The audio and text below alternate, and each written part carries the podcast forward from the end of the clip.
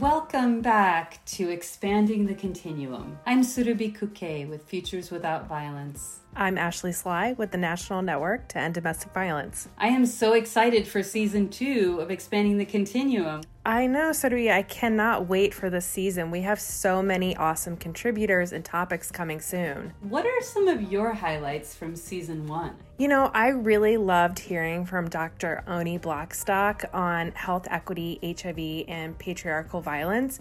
You know, she touched on the parallels of COVID 19 and HIV and the federal responses we've seen, as well as social determinants of health and our healthcare system in the United States, and really how that impacts um, individuals accessing care.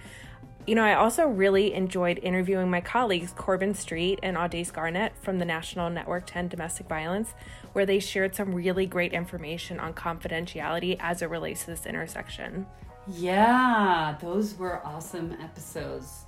I also really loved the episode on pre exposure prophylaxis and intimate partner violence, where we interviewed Dr. Candice Backus and Tiara Willie, Dr. Tiara Willie. And then, of course, there was the one where we interviewed you and your colleague, Robin Ashley.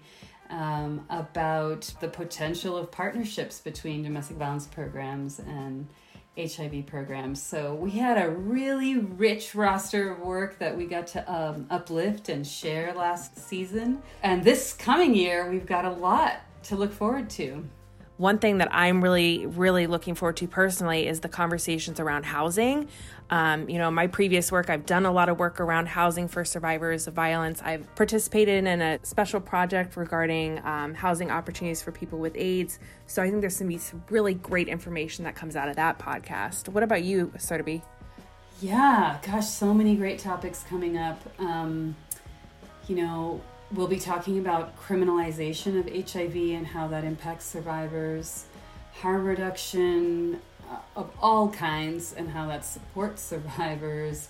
We'll be talking about Ryan White Part D funds and the opportunities it presents. I'm also particularly excited about the discussion around what we have to learn from the international sphere around responding to gender based violence and HIV. So, just a lot of awesome overlaps um, and a lot of opportunities to learn and expand the way we think about HIV care and HIV care for survivors in particular.